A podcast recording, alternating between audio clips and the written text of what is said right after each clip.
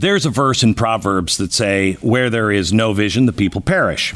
It means if there aren't leaders offering real solutions or a better vision for the future, things just naturally get worse. Somebody's got to stand up on a hill and go, Look, it's going to get better this way. When I talk to you, um, I warn you about all the ways things are trending towards chaos.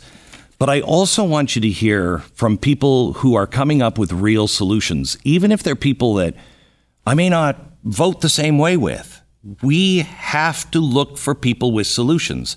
Today, I have one of those solution makers in the studio with me. He's a businessman doing what we are increasingly told is impossible making their products 100% in the USA. He was not always like that. He was part of the just ship the jobs overseas, let's make money for a long time. Then something happened and he changed. Like all of us, he is watching the U.S. global supply chain erode before his eyes, and uh, other business leaders make excuses. He is making plans for a future that prioritizes domestic business. His message should be heard from coast to coast because he's right. So I would like to welcome to stage 19 the founder and CEO of American Giant, Bayard Winthrop. This holiday season, I want you to grab the protein bar that tastes like a candy bar, or even better, it, it, it is a candy bar, better than a candy bar. Built bars are filled with so much holiday goodness. They're rich with flavor, covered in real chocolate, yet amazingly low in calories, sugar, net carbs, and fat. And I know something about fat. Um, they are uh, protein bars, but uh, that sounds horrible. These are candy, gar- candy bars. They're delicious and healthy. Built bars come in so many flavors that you're going to have a hard time choosing. You have the raspberry or the mint brownie. I just had one of their new flavors. Uh, gosh, it was lemon cheesecake or something. They're just great. The holidays are stressful. Part of the stress is I'm going to gain so much weight. You don't have to. Skip the pie, have a built bar. They're going to give you that extra fuel you need to barge in through those mall doors that don't exist anymore and battle all the holiday shoppers that will club you to death if you pick up the sweater or the TV that they want. Ah, it's great. Built bars can give you the extra something to keep you going. So throw one in your jacket or your purse. You'll never know when you're going to need it. It's Built Bar. Built, healthy and delicious. Built.com. Use the promo code BECK15, get 15% off your order. It's built.com.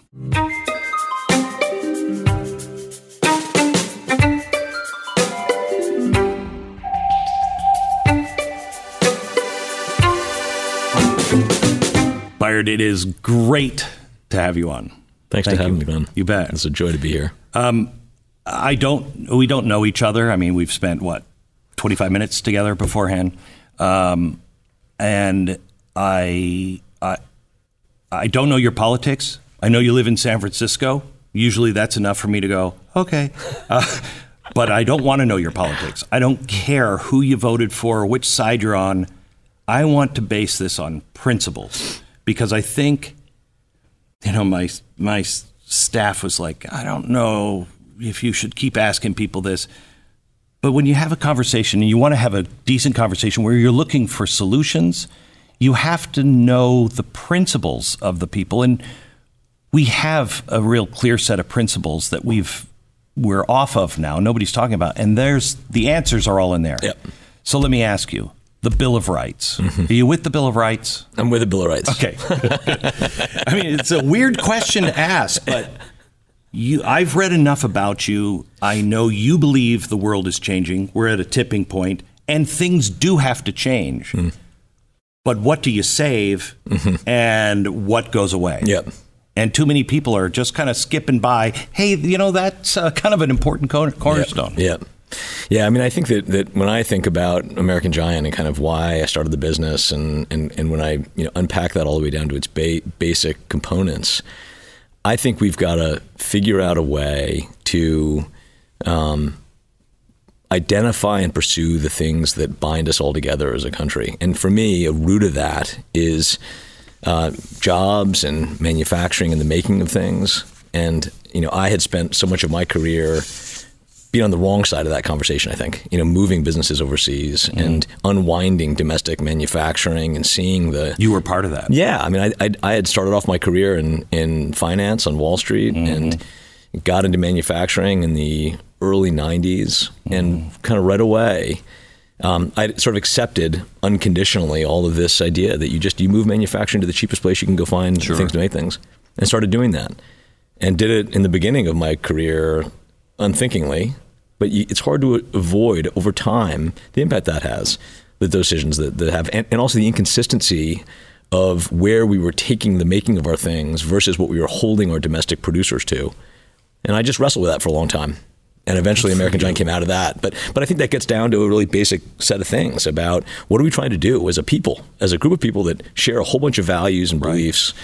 So um, I think we boil everything down to and it's so weird as a as a conservative, I would always people that don't know me would always say like, "Oh, he's he's for capitalism, you know, and the bottom line, and uh, you know, consumerism." Mm. I hate the fact that we are all about stuff mm-hmm. and not about principles. Yep. Um, and I know you've recently talked about um, getting to a place that this actually COVID can help us by bringing the supply chain down that maybe we get back to quality and not just stuff. Yeah, well, so think about that for a second, right? So, you know, we have a basic philosophy in our business that the closer we are to the people and places that make the things that we sell, the better stewards we are of those products. We take better care of our farmers, we take better care of the people that produce our yarns and our knits and all those things because we know them and they're close and we're really mm-hmm. integrated with them our, our quality, I say this all the time, our quality is so much more the result of the men and women that are in our supply chain than they are of some vision that we hold in our offices in San Francisco. And so getting closer to things makes better things. Mm-hmm. All, there's also a really important knock on effect for the communities that surround the places that make the stuff that we make. So, you know, when you go into a factory of ours in Middlesex, North Carolina, the local restaurants do better when that factory's doing better. Mm-hmm. There's good employers, there's good resiliency in the economy, there's people sitting on school boards, mm-hmm. there's people worrying about parks and, and the maintenance mm-hmm. of those parks because there's a, vi- a, vital community and economy there. And so I, I think it, it does start there. But what's been interesting during COVID is that what's happened over the last 40 years is we have allowed our biggest businesses to pursue the cheapest means of production all over the mm-hmm. world. Um, most often in conflict to the standards that we hold our domestic producers. Meaning? Meaning that uh, you make shoes or you mm-hmm. make clothes. Big companies have been incentivized to take the means of, the, of production of those things and pursue the cheapest labor, the lowest environmental standards. Uh, uh, the worst worker safety standards in the world. Actual so slavery in many places. yeah, cases. so that's I mean you know I think this has come into focus with Xinjiang, mm-hmm. right, and China, which is a, a, a, part of China that is. By all accounts, is using uh, forced labor of a minority Muslim population to produce clothing and shoes and other things. We've allowed our biggest brands to do that. Um, at the same time that we are holding our domestic producers to standards that are appropriate, I think good environmental standards, mm-hmm. good human rights standards, good safety standards.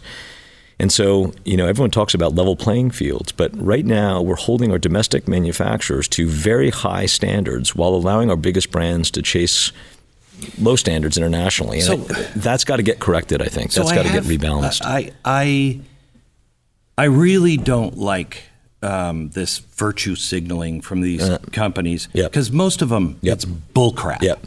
You know this this whole uh, build back better stuff was started mm-hmm. with the environment in mind, but that's not what it is. It's all about money, mm-hmm. you know, and control. Yep. And um, but I do want to do business with companies that aren't jamming stuff down my throat, mm-hmm. but do stand for something. Yep. And we have these companies now saying they stand for something right. or leading the way, and right. yet right. they won't speak out against China, right. and we know why. Right. It's the Instagram effect. Right. I mean, I think it's the difference between walking the walk and, and talking about it. And I, am with you 100%. I think we are surrounded in our industry, in the apparel world, of brands that are the first to Instagram about Earth Day mm-hmm. or about celebrating Pride uh, or any other social issue that happens to make them seem better to their customers, but they pursue uh, operational practices that are in complete conflict with those values. Um, So I, I, I, think it's a, I think it's bad. I think we've got to we've got to hold brands and retailers accountable and policymakers accountable for reconciling those things. But how do you how do you do that? Well, it's a, obviously it's a really complicated question. I think there's there's a lot of component parts, and I think people tend to ask about go to the consumer first. I think the consumer actually is is is uh, should be the least uh, the last place we go. But I think it probably starts with policymakers. Um, trying to really dig into whether we are holding uh, I think I think what we have to reconcile with from a policymaking standpoint is is it okay to uh, do business with countries that do not share our basic values? And um, you're talking you're not talking about you're talking about not people that necessarily uh, don't agree with freedom of speech the way we do. Yeah. But when they are really oppressive. Yeah, I think when it's basic, do yeah. we do we have? Is it okay to say that uh, we're going to produce in countries that don't uh, respect environmental standards or that don't respect human rights? Um, do we pay a living wage to the people that make our the things that we consume? I think we've got to we've got to confront that question. And, and, obviously, I think we all intuitively understand this to some degree. We don't we don't go to North Korea to produce a bunch of stuff. Why? Because mm-hmm. we think mm-hmm. that's a horribly repressive regime. Mm-hmm. But that's on a continuum with a bunch of other countries. China's behavior in Xinjiang, in my judgment, is pretty close. And so, oh, at, and so, at yeah. what point do we decide to say it is unfair to our domestic producers to hold them to a much higher standard than we're holding China? And by the way, along the way a huge amount of capital is poured into China and modernized that economy, modernized its manufacturing base in a way that we have not benefited from domestically. And so I think it starts with policymakers. I think they've got to begin to confront that in a pretty base, basic way. And then it goes on to retailers. I think a, a company like Walmart has actually been a leader here, where they've really taken a stand and said, we are going to have 8% of the stuff that we sell be domestically produced.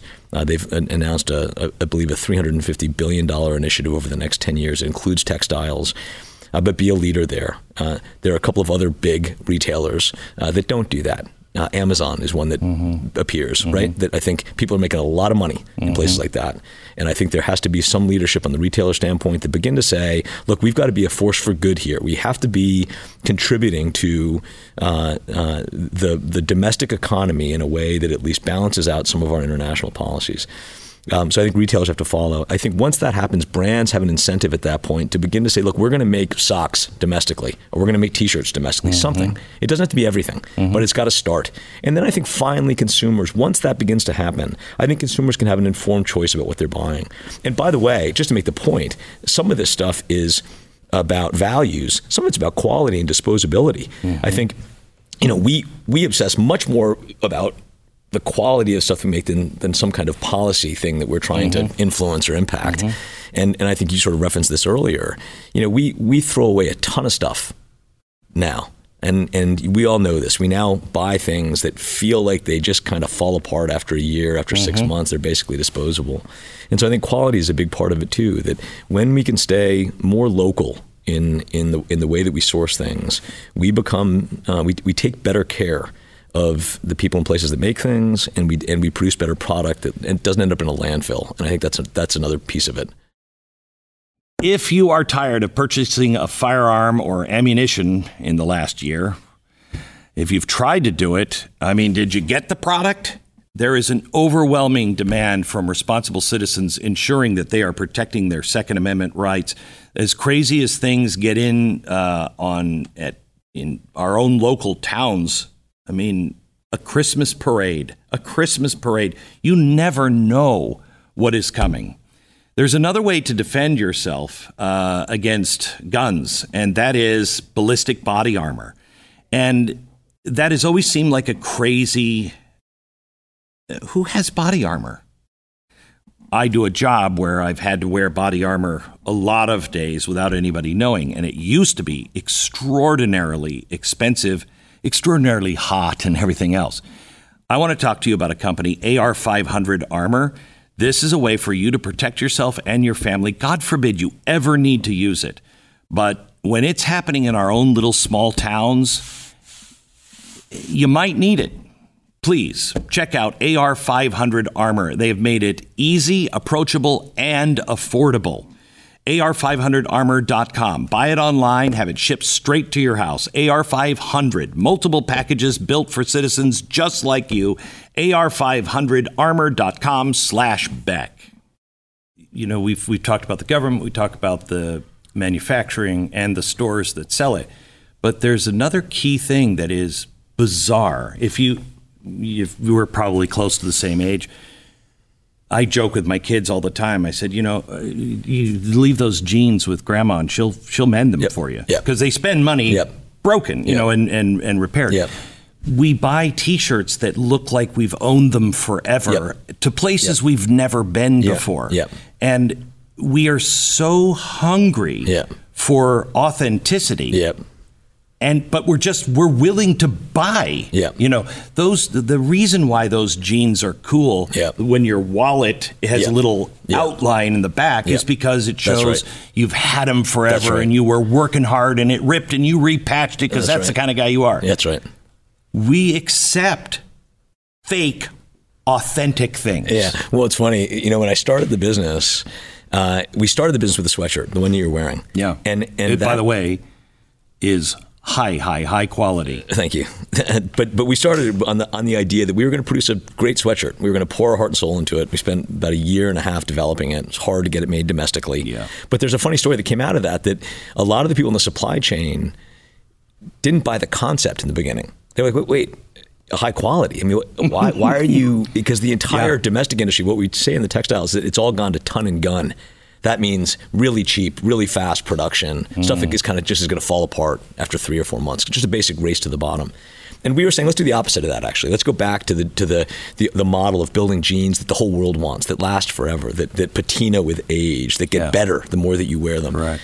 And in our supply chain, the response to that was no one's going to do it. And then eventually I found one guy, a guy named Paige Ashby in South Carolina, in a small town called Gaffney, who partnered with me to say, we're going to figure this out with you. We'll, f- we'll help you get it done. And what happened? Customers noticed. And I think that's the weird thing is that customers intuitively understand good quality. They get it instantly.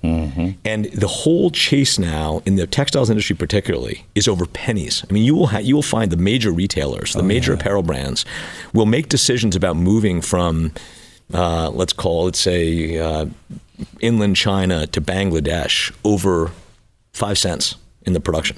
They'll move whole production lines that way. And so it is all in this relentless pursuit of trying to get cheaper and cheaper products. Um, but I believe that consumers are in a different place. They're saying, I, I, hate the fact that I'm throwing stuff away. I hate the fact that I buy stuff that I can't mend. Mm-hmm. You're not going to mend a, a t-shirt that you paid mm-hmm. six bucks for that is falling apart after 10 uses. Mm-hmm. So authenticity, I think, comes back ultimately to quality and to values. It's like a brand that stands for something that you believe in and produces a product that you enjoy and that you can stand behind. And that's a really pretty basic script, I think. when Levi's ran their ad that said, uh, "We want to be the uniform of the revolution." Uh, I grew up wearing Levi's. Yeah. I always wore 501s. I love too. them. Me too. Uh, and uh, but they're not the same. You know, um, I did my homework. They the denim was made here in America at Cone Mills. I'm sure you know. Mm. Yep. Cone. Cone denim. Um, and Cone Denim is the best, Mm-hmm. absolutely the best. So I started a little company of just making jeans. This was 15 years ago. Mm-hmm. Almost impossible to keep everything domestic. Mm-hmm. If you make a baseball hat, God bless you, at least 15 years ago, God bless you trying to get something of quality Mm-hmm. Yep. from America. Yep.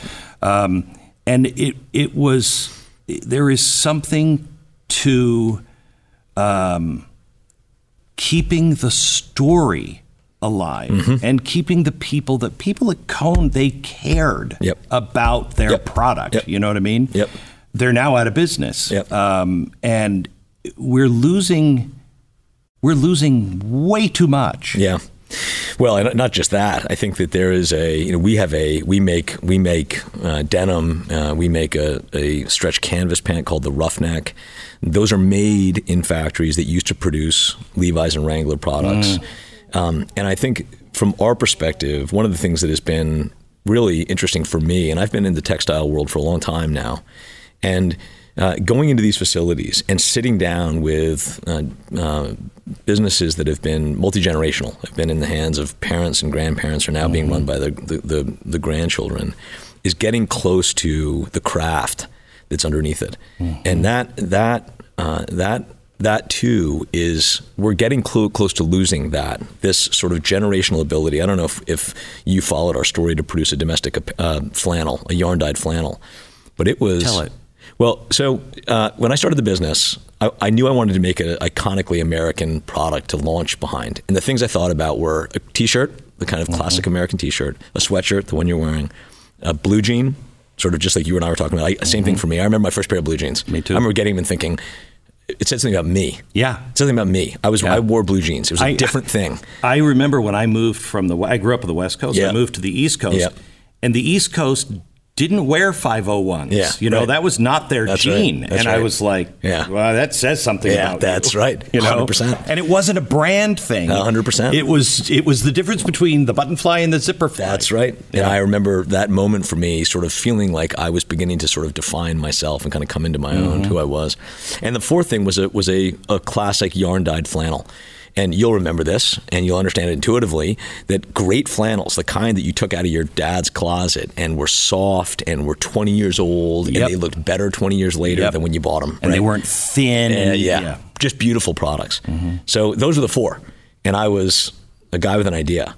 And so we ended up doing the sweatshirt because I thought it was substantial enough to make an impact, but not so hard to do that it was going to kill me trying to make it. But in the back of my mind, it had always been this idea of doing a, a yarn dyed flannel. And about three years ago, uh, we got serious about that idea.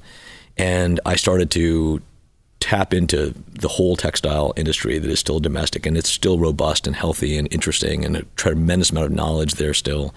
And little by little, I began to get um, an assemblage of people that thought they could pull together a yarn dyed flannel, which we launched three years ago. Um, and it was an amazing thing. I mean, it, we can't keep that product in stock. It is just, it is something that whenever we get in, it sells out immediately.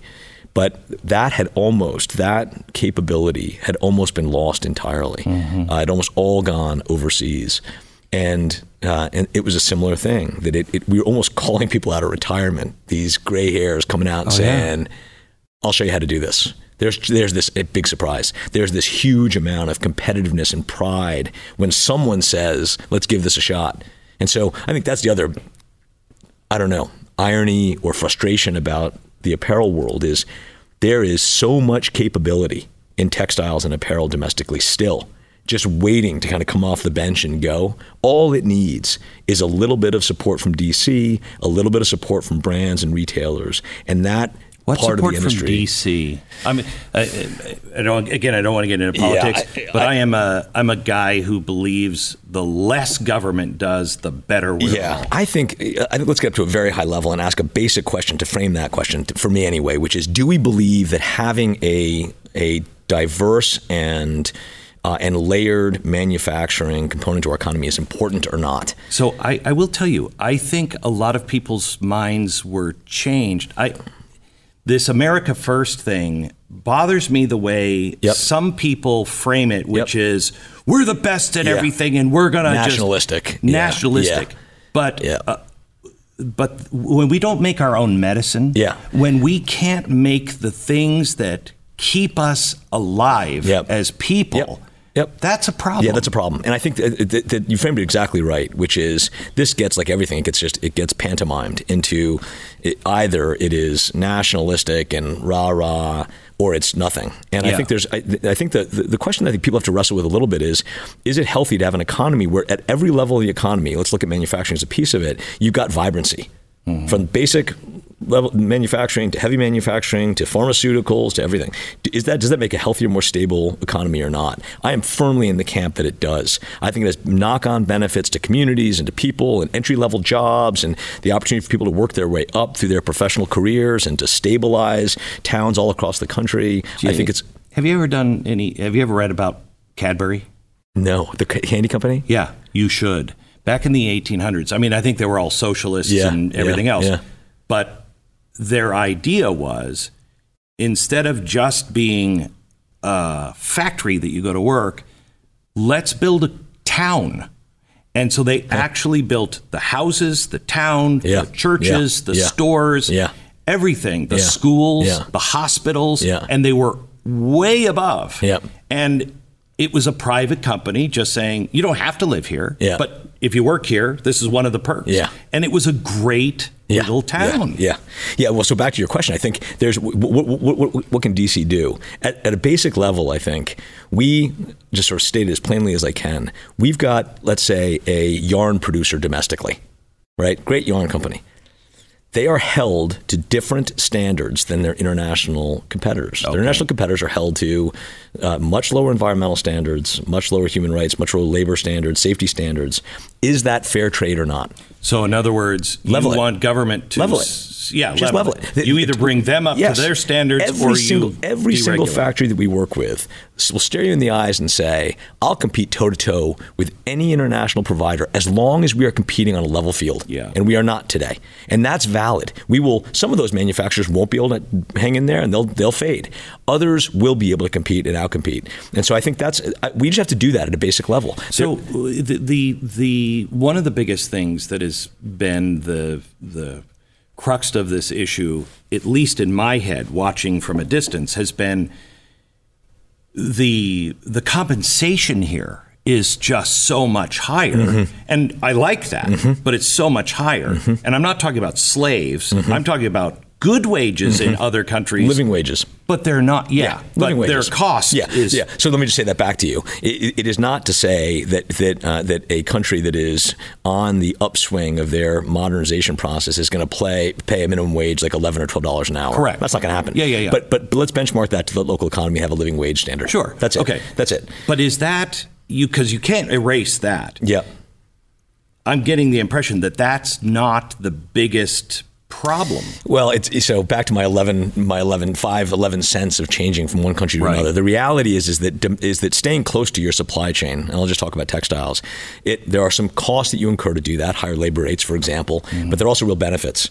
Time to market, transportation, inventory levels that you have to carry in, in, terms of your ability to be responsive to a marketplace. I believe that the that the if if we had a true commitment to domestic textiles where you could actually modernize those facilities and uh, unlock the opportunity for carrying lower inventory levels with mm-hmm. closer supply chains, you mitigate in large degree the offset, not completely, but in large degree. And so I think that, that there's just a there's a whole component about responsiveness and closeness to your customer that unlocks a lot of dollars that are not currently being unlocked, and we can get into that if you want, but they're not currently getting unlocked in the textile world domestically. This what bothers me so much is just the I don't know, the circus or the play that has been written that we're all in yeah. and don't recognize it. Yeah. I mean, I believe in global warming. Yeah. I believe it's insane to think that we don't have an effect on the planet. I want a planet for people to yep. be around. Yep. I want to be as clean as we can. Yep. But I don't necessarily agree with all of the crazy stuff mm. that is going on mm. and we we take our standard of living and dive it down mm-hmm. that 1000000s mm-hmm. of people will mm-hmm. will suffer from mm-hmm. that. Um, the supply chain is a really good example. It's a huge part of it. I mean, I think you know that that point. Are, do we believe in uh, protecting the planet? And do we believe in global warming? And if you do, one of the places you would start is looking at how you make things. You'd start there.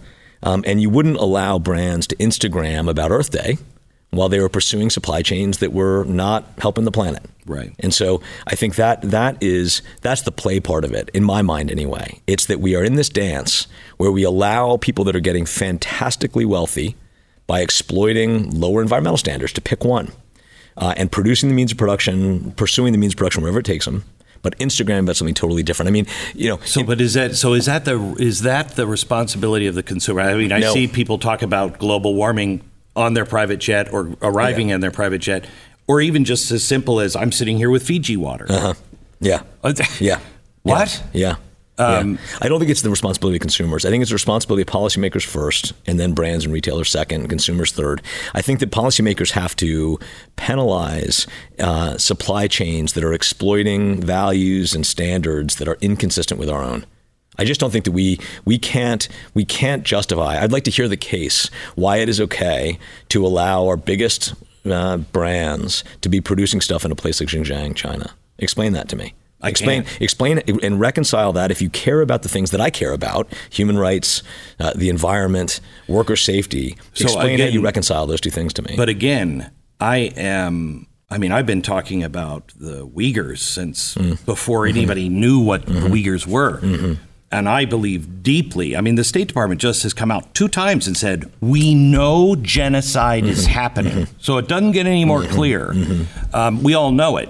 Yet I still. And, and, and, I believe, just to clarify that, I believe that's the State Department that was under the prior administration and, and under this, this and this administration. Yeah, yeah, yeah. The very few policy things is actually translated through from Correct. the first from that administration to this one. Correct. And so and think, the la- and the one before that. Before that. Yeah. And yeah. And, but but I still have an iPad. Yeah. I still buy an Apple product. So how do you break that? Because yeah. it, it, that is the consumer. Yeah, no, that's right, and it's and I think that there is. This is not. I mean, we do this right with with things like like look at how we incentivize electric vehicles, for example. Right, we have a fairly active role at the federal level incentivizing the changing of, of consumer behavior for goals that we believe that we share nationally. And so I think that there is that's the policymaker part in my mind. I think we've got to begin to say, look, we we'll, we'll trade with any country out there that plays by a basic set of values and rules that we as a country have codified into law. I think that's the basic idea is let's just get us to a place where we are making things in countries that share our basic values. That, I mean, this whole thing right now with uh, Peng, I don't know how you say her last name, Shui, the tennis player, mm-hmm. and the NBA is two contrasts. Mm-hmm. That's a really good one, right? It's like I think we believe very much in in what the WTA is doing. It's like let's let's let's find out what's going on here. Mm-hmm. And by the way, if it's as nefarious as maybe people think it is, let's have the courage to take a stand on that. And that is something that needs to go through our general policies and our industries about what do we believe. And it's not enough for to the great, in my judgment anyway, the great credit of the WTA to take a stand and say, uh, this woman deserves the rights and the protections mm-hmm. of the modern world, and if she's not going to get them, we're not going to participate. I agree. Yeah. So we I shouldn't be doing the Olympics in China. Well, I, and I think that just in general, we've got to reconcile what we believe with what we do. Right. Just that simple. Just walk the well, walk or not. I mean, John Kerry just came out. Again, I don't want to make this about politics. Mm. So anyway, John Kerry just came out and he said, you know, we're uh, not doing anything about the genocide. How are you reconciling yep. this? Yep. And China's not doing anything on global warming. Mm-hmm. And he said, right, we do recognize that genocide is right. happening, but we have to prioritize, and global warming, we have to get some movement there. Mm-hmm. So, I mean, I mean, I can't believe genocide uh, yep. is in this conversation, but how do you I mean, the, there's it's it's it's everywhere. Yeah. in yeah. power structures, and yeah. I don't mean just government. I mean. Well, any of the big power players. Yeah, I think a couple of things. I mean, I, I, my my take, obviously, for American Giant, it is about just doing it, just just just providing alternative example. So I think that's that's part of it, right? Is that just to have um, individual uh, brands and and uh, and people trying to do it a different way. But from a policy standpoint, I think that you you've got to look at a progressive ratchet that just over a multi-year period says we have to begin to rebalance the way that we're thinking about our trading partners. That doesn't happen mm-hmm. overnight. It's not yanking the wheel but it's generally beginning to say we've got a set of standards with whom we will do business with, and over time, you've got to comply. And I think that's not that complicated, actually. I think you know we figure out a handful of things that are standards that we hold domestic producers to, and say we've got to have a mirror of that with our domestic, our international partners. You want the access to the American market, you got to comply. If you don't, it's okay, but you can't participate. And you know, I think with the Apple example, I think fair enough, but but Apple's also sitting on a lot of cash, and mm-hmm. they can mm-hmm. invest in a lot in in alternative means of production that don't mm-hmm. necessarily need to be in places that don't necessarily share our, you know, our. There's lots of places to make those products. Yeah, not by slaves. Yeah, that's right. And yeah. places that maybe are more consistent with right. our, with our, our value system and the rest of in the rest of the world that shares our, that value system. So I just read a study about uh, 75% of CEOs think that their wokeness positioning from them is effective, and only 35% of Americans even want to hear it. Uh-huh. How do you, what's the difference between wokeism positioning mm-hmm. and actually doing it? And how does the consumer figure out uh, which is which. Yeah, I mean, I think consumers that are paying attention, I think intuitively understand um, the brands that they support and what they do. You know, from our perspective at American Giant, it's just doing what we believe. You know, we believe in. I think at its very basic level, we believe that you know, in the United States, you've got the benefit of really strong environmental standards, really strong worker standards, safety standards, Some of the great best in the quality, world. best in the world, and that's that's worth something. And we mm-hmm. want to operate within that. And you know, I, I tell this story that when I founded the company, my, my my oldest daughter had just been born. She's now ten. And and I it sounds corny to say it, but I was thinking a lot about the legacy I wanted to leave, mm-hmm. and and I didn't want to leave a legacy of of trying to produce things wherever you know the pursuit of cheap took me. I wanted to do mm-hmm. something different than that, and and I wasn't sure at the time whether that was going to be a big business or a small business, but it was a business I wanted to build, and it was a business that I was going to be proud of.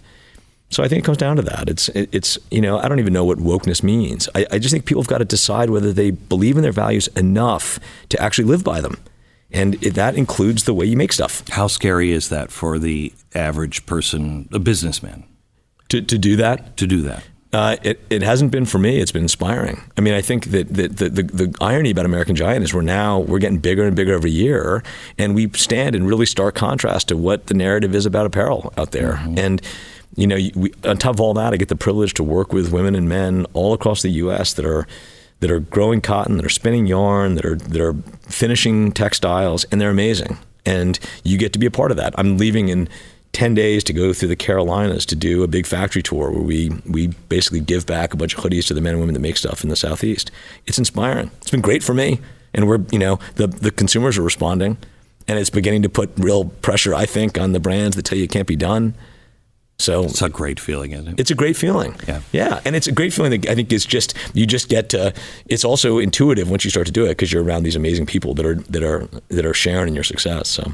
And you, we have an we have a, an opportunity right now, where America knows it. Mo, most Americans know because Yep. of COVID. Yep, that's right. They know this is not good. Yeah, that's right. And you know the the you know parts of the government tell us that this is you know just temporary. Yeah. I, you know I had dinner with um, the uh, former um, president and CEO uh, and COO of Toyota Motor Uh-huh. Corporation.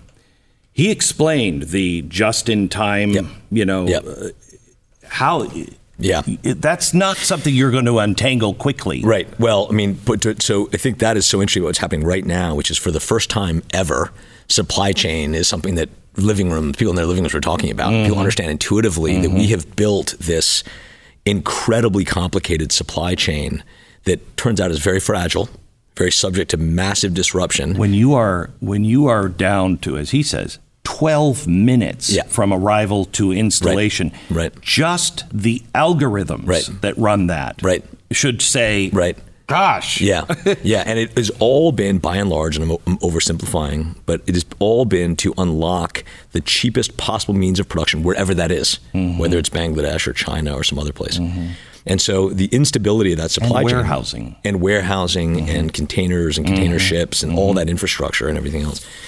And I think when that when there's a whether it's the the Evergrande Suez Canal fiasco or COVID, they expose the fact that oh boy, we not only is this very very fragile, but we've lost real control here. And I think if you let if you just sort of let your mind wander a little bit and say, you know, just as an example, we don't make penicillin in the U.S. anymore. Basically, it's basically all made overseas. Is that and if we do we make it from the basic chemicals that are made That's right. overseas And so, is that something that we ought to be concerned about or not? Should we should we re- use this opportunity? I think we should to to see the fragility of the supply chain and ask some simple questions about how important is it that we've got the ability to make things here still, and beyond just pursuing the cheapest, most disposable items out there, is it important?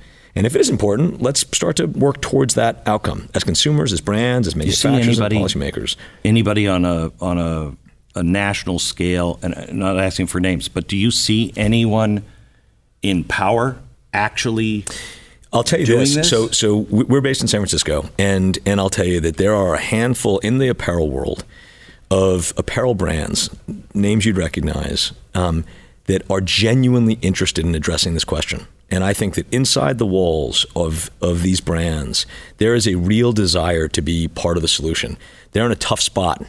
And so they're looking for ways, in my judgment, at least a handful of ones that have come through our supply chain, have seen our, our par- domestic partners, mm-hmm.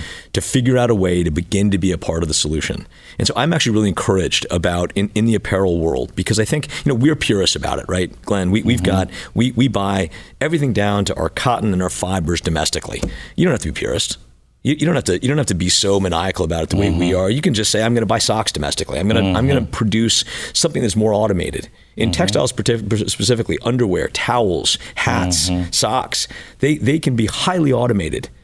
Um, just movement there to say, "I'm going to have one percent, two percent of my production mm-hmm. coming domestically." So I, I, think there is, I, I, think there's movement for the first time, and I think it's motivated by money. Ultimately, I don't mean that pejoratively. I think that the supply chain thing is expensive for brands. This has been a, a horrible situation for most of them, um, and, and, I think they're seeing the fact that in our case we're in stock. We don't have supply chain disruptions, and so there's motivated by there's an opportunity here to be a bit more resilient, to have some insurance in place by having a domestic mm-hmm. source. So I think it's brought it into the into the front of their minds. But I think there is a genuine desire to begin to make a change here, and it's an. I hope he sees it because it's a moment where I think we can begin to say, okay, let's begin to address this. Again, it's got to be throughout the you know policymakers all the way down to consumers, but to begin to address it and make a change. There was an article in Bloomberg, I think, um, recently that said Americans need to learn to live more like Europeans. Yep. And yeah, yeah, yeah. I know. So I think I'll, I'll give you my version. All right, if good. I can interrupt. Yeah, yeah. I, so uh, you know, I grew up uh, in the '70s and '80s. I started off in in finance uh, on Wall Street, and I totally subscribed to libertarian economics. Mm-hmm. It was like unfettered capitalism all the time. Mm-hmm. And I, as I said earlier, I pursued manufacturing decisions in the businesses that I was running that was taking me overseas. And over time, you begin to see the implications of those decisions. You begin to see the towns that begin to kind of close down, mm-hmm. and the jobs that leave, and the manufacturers mm-hmm. that leave, and and I think that we have we made a decision to oversimplify it, starting about 40 years ago, that said we're going to have uh, uh, open and unfettered trade in every instance. It's good for everybody, and the result's going to be flat screen TVs that are going to get better and better and yep. cheaper and cheaper, and all that's true. But there have been costs that have come along with that in terms of quality of life and in terms of communities and in terms of resiliency that I think people didn't really think about very mm-hmm. much. And so I don't know what I totally believe anymore. I, I believe in capitalism. I think but, I think isn't the problem though that we currently live in a world I've never seen before where there is no nuance. Yep, you right. are either right. all of that's this right. or all of that, that's and right. that is that's not doable. That's right. Yeah, and it's also just it's a that too is part of the play. Yeah, it's like you know I just wrote in our catalog. You know we spend so much time as a country looking at all the things that divide us, and I don't buy it. I think that I think that if the, you travel America, you know that's yeah, not true. And I just you know I spend half of my time in, in factories in places like Texas and South Carolina and North Carolina, and half my time in the Bay Area.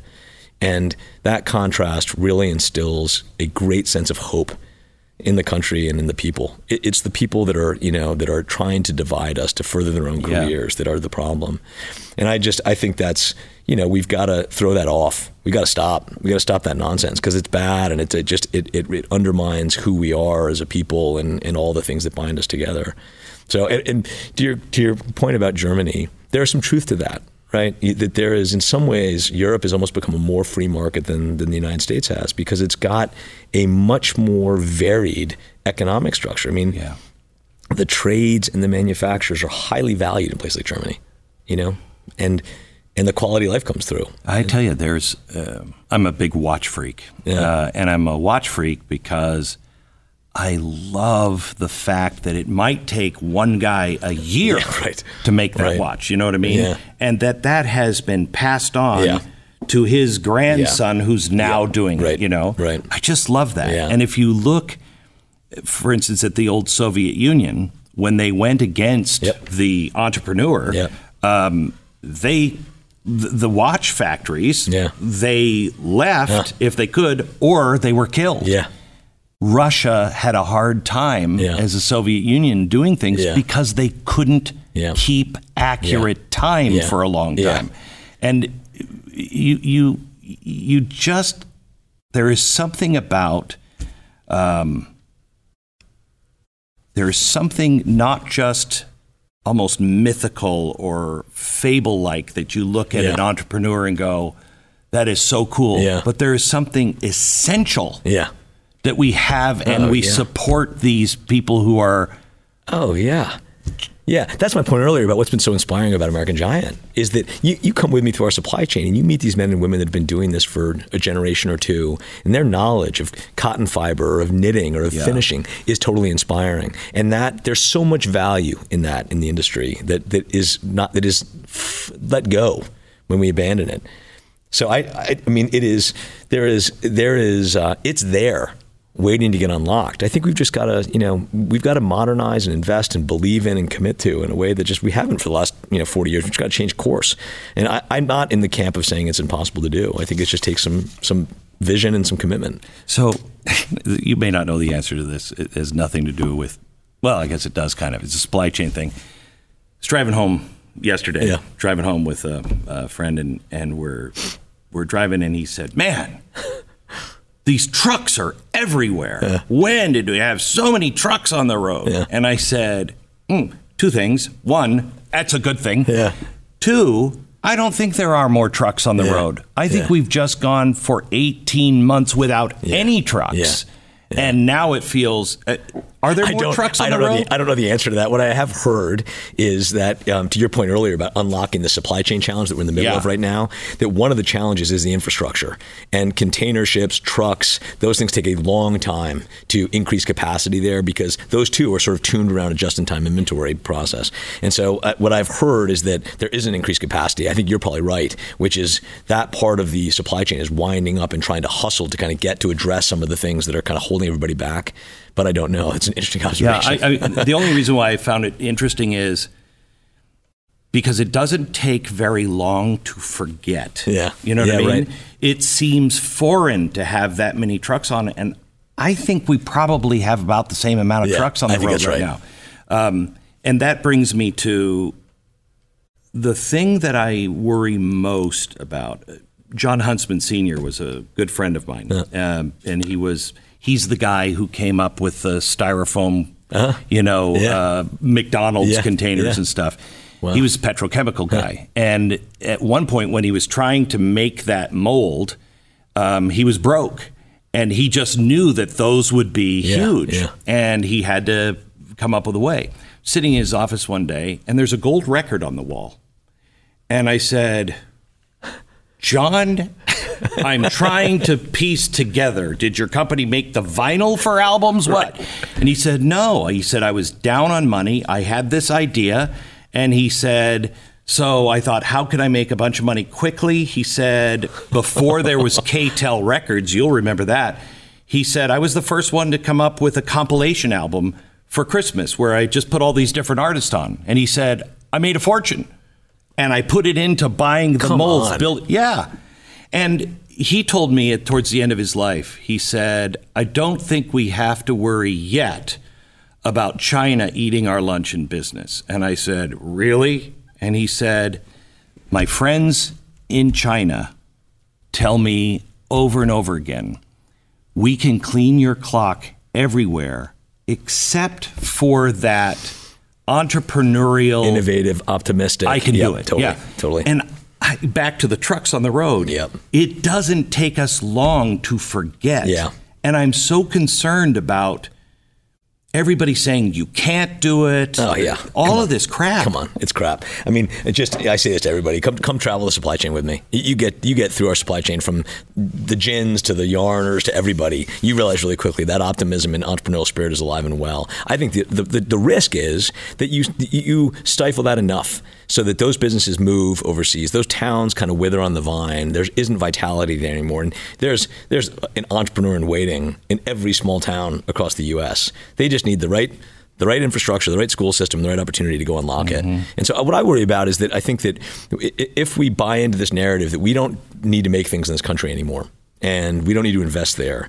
I think that has much broader implications beyond just where stuff is coming from. It's got implications in towns and communities, and that entrepreneurial, optimistic drive that I think is so inherent in this country. Oh, yeah. So, uh, so I, I, I don't I don't buy it. It's there, but I do think we have to start paying attention to it and start to address it because if, if we let it go for another 10, 15 years, I, I do get worried about it. I think that you begin to take away that vitality Oh, yeah. and that entrepreneurial spirit. And just That's, maybe that yeah. is America. That is America. That's That right. is that America. opportunity and that ability to, to to do something and have an idea and pursue it with you know vitality and and I worry that that's the more that we deaden uh, all the towns and communities all across the country, uh, the more worried I get about that. So I think that's something that we do need to begin to confront. Do you think COVID? I mean, look, at the beginning, I think everybody did their best. Yeah. Everybody was just Yeah. like, we don't know what Yep. it's. It was scary. Yep. We have no idea. They're welding people in their homes Oh, in yeah. China. Yeah. Now it's a different story, but we put so many people out of business. And Mm-hmm. I thought, you know, if you're somebody who was born in 2000, you were eight and Yeah. you watched your parents struggle Yep. because of the banking crisis. Yep. Then they maybe built it back and then they were put out of business because of this. Yep. You can very easily see a 20, 25 year old going, this system doesn't work. Yeah, right. That's right. Well, that's that, and that's part of the problem too, right? Is that that loss of faith, right? And I, but I think you know, I'll just give you a, a contrast to that. So we we if you can remember, if you can rewind back to March when the when the year year and a half ago, Time the- does yeah Time is weird yeah now, isn't it? when the pandemic hit, uh, we got a call from our a partner our supply chains, an important um, yarn supplier in the U.S., who had gotten a call from the White House saying, "We need masks. We got to get masks into New York City." Hard to remember this, but there was a period there in March and April where Yeah, frontline workers, ambulance drivers, Yeah, yeah. nurses, doctors couldn't get masks Mm-hmm. in New York City. They're getting overwhelmed. And call went out, and it was we got the call. Six other producers in the in the in the U.S. got the call. Hanes, uh, Fruit of the Loom, Sanmar, a bunch of others. And Glenn, in in I don't know, ten days, we had come together.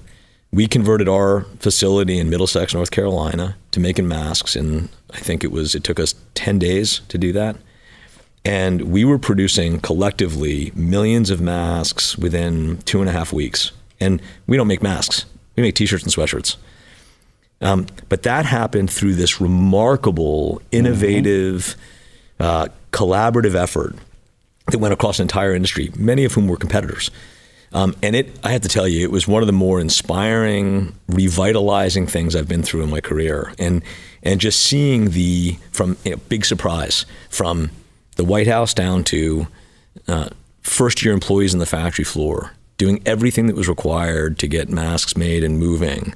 And so I think that that optimistic entrepreneurial spirit is who just we are. oh, and it's waiting to get unlocked. Yeah, it is. It's just sitting there. It is. It's just sitting there.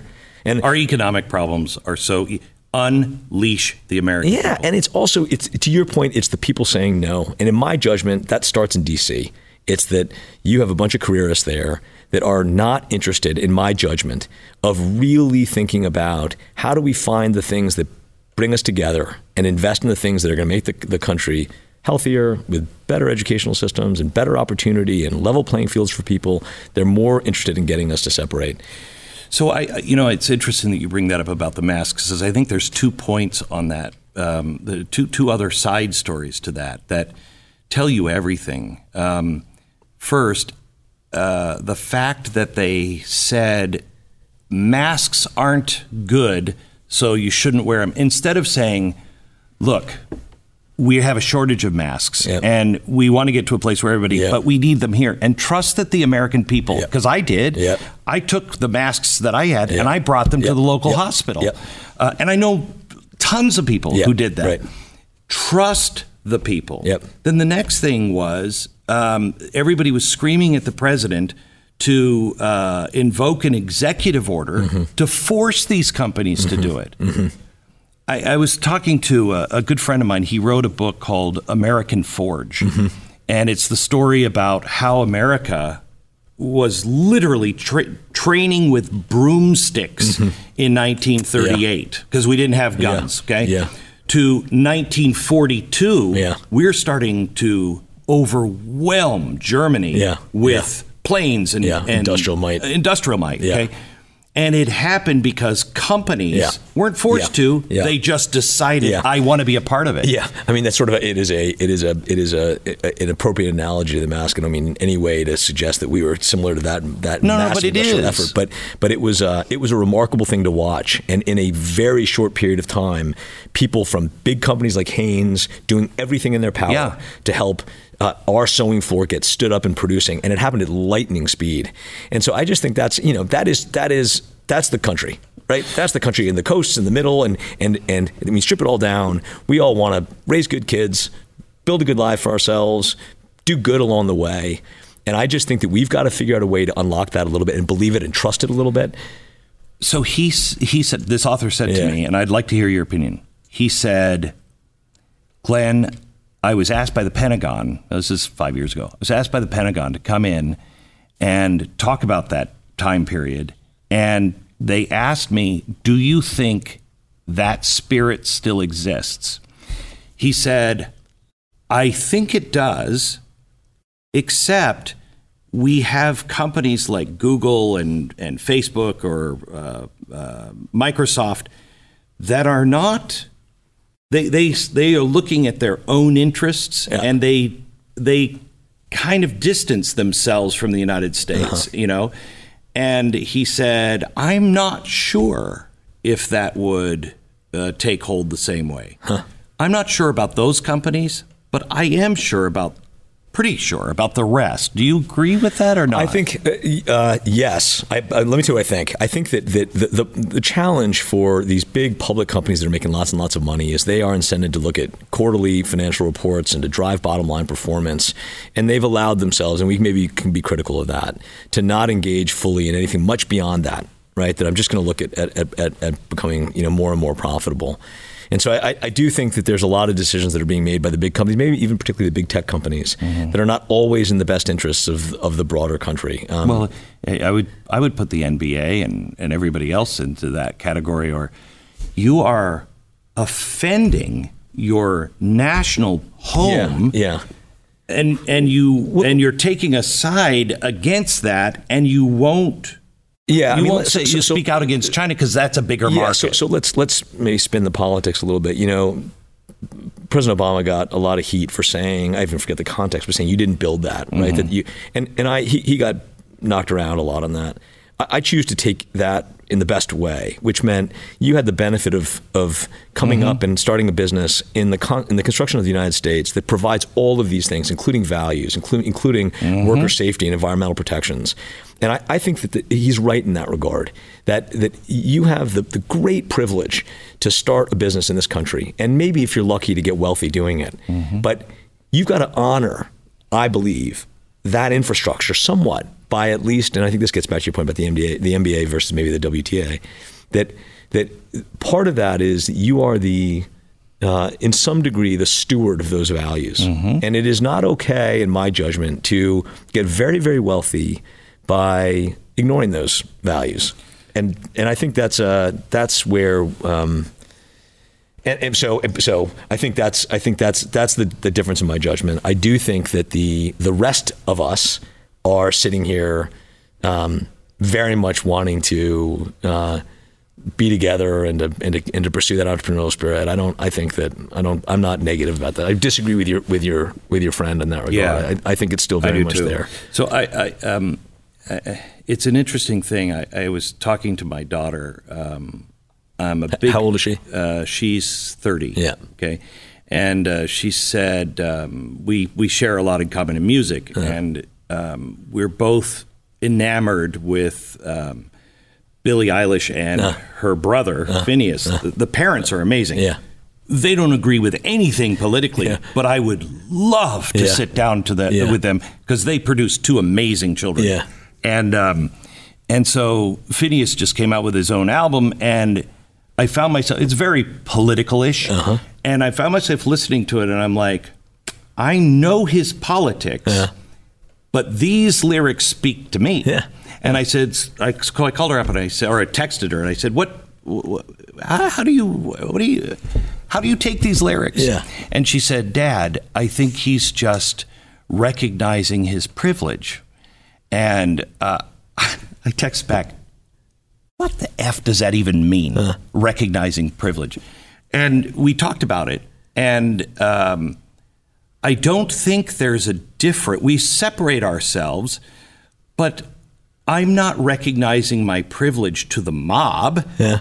But I, I feel a responsibility of looking to my God uh-huh. and looking to history and recognizing I, I won the lottery yeah. by being born here. Yeah, I won right. the lottery. That's right. And so when I make a mistake, I will admit it and learn from it. Yeah. I want to include everybody I possibly yeah. can, but I recognize my privilege to my God yeah. and through my actions. Yeah. yeah, and there's another part of that too, which is just because, I mean, you and I, I'm sure, disagree on a bunch of things. Mm-hmm.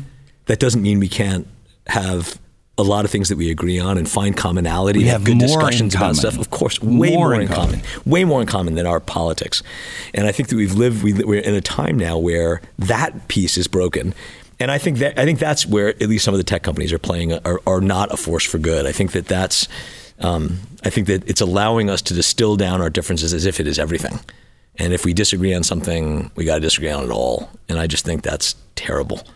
I'm glad. I'm glad to hear your, your daughter's texting you that. Yeah, She's yeah, keeping yeah. you on your toes. Yeah. Oh, yeah. That's good. And I like that. I mean, that's I, good. That's right. I've always right. hired people that I don't want to be the smartest guy in the room, right. and I don't also want to have a bunch of people agree with that's me. That's right. You know. That's great. Um, let's talk about you personally. Yeah. For a bit. Um, you know Tony Robbins. I, it's well, I'll tell you a funny story about that. I don't, I, but I've, I have become an admirer of his because I, I watched a documentary. I'm reading very little about him. Yeah, and and amazing. found yeah found myself. I'd sort of uh, I'll just diverge for two seconds. Uh, Tony Robbins and Stephen Covey's book Seven Habits have been things that have been on my mind a lot during the pandemic because I've been thinking a lot about how amazing the team is at American Giant and how much potential has been unlocked over the last year and a half. Mm-hmm. And I had pantomimed both of those people as you know, self-help gurus that I never took seriously. Mm-hmm. And my opinion about both of them has changed a ton in the last 18 yeah. months. So, um, so Stephen Covey. Yeah. Remarkable. I had personal experience with huh. him for a long time and knew he was solid, but yeah. Tony Robbins, yeah. I was the same way. It's yeah. kind of like, you know, some of those preachers like, eh, yeah, really? Yeah. Um, and he's so over the top. Yeah.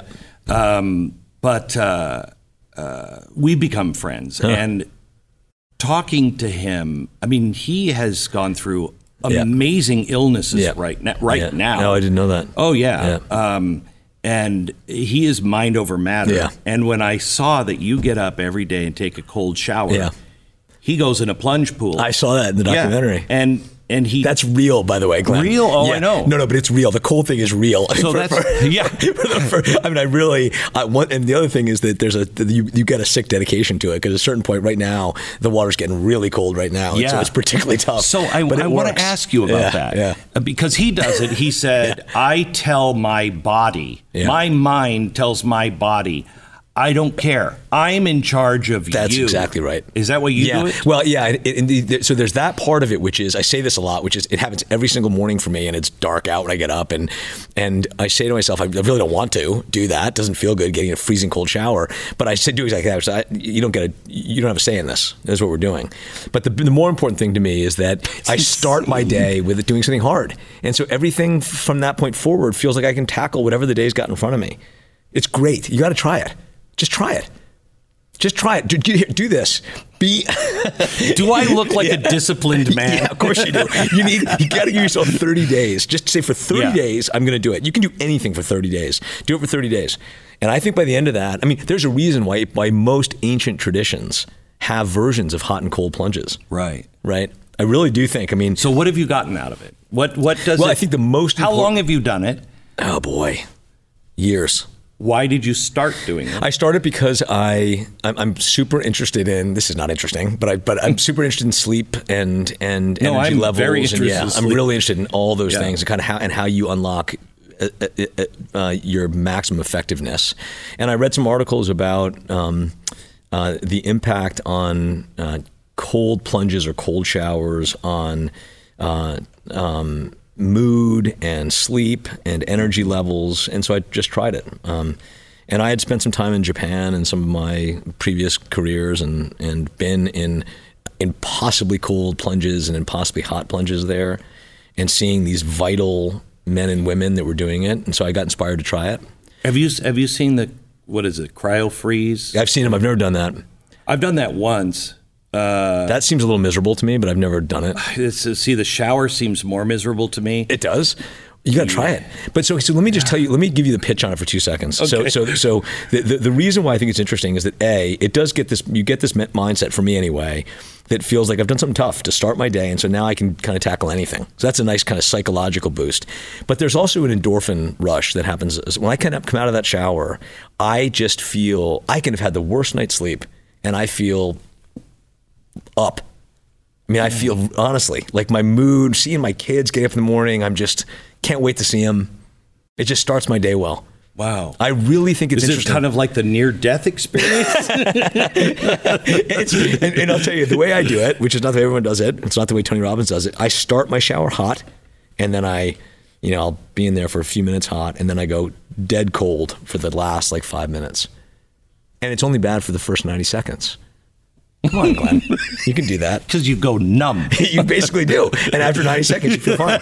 And you get out. And it's great. Right. And but one other thing I'll tell you Jimmy Carter, I have heard, who is at 97 mm. and fighting off brain cancer and everything else, I have heard he is taking cold showers basically his whole life. Mm. And I watched him speak once. And whatever you may think about his politics, that guy is sharp as a tack at 96, 97. And I saw that and I said, okay, he's doing something right. Let me figure, out, let me figure out what well, he's I will tell you that you know I saw Tony. I was in Los Angeles and I saw him backstage. I went to one of his Yeah, things. yeah. And I was with him backstage. Yeah. And he was on a trampoline. Yeah, I've jumping. seen that. Yeah. Okay. And he's just jumping, jumping, jumping. And I know what he was going through. Yep. He's he ate fish every day, Yeah. and he, I think he got too much mercury. Oh, no or kidding, huh? Yeah, and Yeah. he had toxic. Mm-hmm, levels that he should have been dead, and it takes a long time Yeah. to get that back in. And he had been suffering from it for about a year and a half. Oh, wow. And could barely function. And um, and I, I was talking to him backstage. And I'm like, "How are you doing this on stage for three Yep. solid Yep. Days?" And he said, Yeah. "Starts with the plunge." Yeah. Yeah. I mean, mind, body, spirit, right? I think it's just sort of, you get those three things kind of functioning correctly, you can do a lot. So I, I'm a real believer in that. You called yourself recently a belligerent optimist. What does that mean? I just think that um, our best days are in front of us, and I can't stand naysayers. I can't stand. I was told by so many people about American Giant, you can't do it, and uh, I just don't listen to that stuff. I think, uh, you know, I, I when I was a, a young kid, I lost a lot of weight, and it taught me that you can overcome things, and you can. Uh, um, I think that was an important lesson for me to learn. That you know, hurdles can seem big, but you just got to get after them and get over them. I think. I think you know, it just is. Uh, it's the way to live your life. Yeah. Uh, somebody called me once a uh, optimistic catastrophist Yeah. because I I see catastrophe like I, you don't want to be with me on the Titanic. Uh, from the time we leave to the iceberg, because I'm like, have you crash. counted the lifeboats? Something goes wrong. But the minute we hit, I'm like, we're gonna be fine. We're gonna make it. Come on, let's all pull together. You know, That's great. it's this weird thing that I have, uh, and there is there is a great need for people like you that when we hit the iceberg, which I think we've already started to hit the iceberg, that they say, "Let's go, let's go," because I really believe our problems come from us being so blessed. You know, we are not, we lack gratitude, humility, um, and we have forgotten who we are. And, you know, we saw it in, um, uh, what is it, Washaga? Uh, no, how do you say the name in Waukesha? Um, we saw that in Waukesha. It could have gone violent. It didn't. Everybody came together, and that's who we are. That's when we're at our Yep. best. Yep. I agree. You are a delight. Well, thanks, I'm, Glenn. I'm thrilled to have met you and to still not know how you voted. I'm glad you had me on, Glenn. Thanks. It was a pleasure. Thank you. I appreciate God it. bless.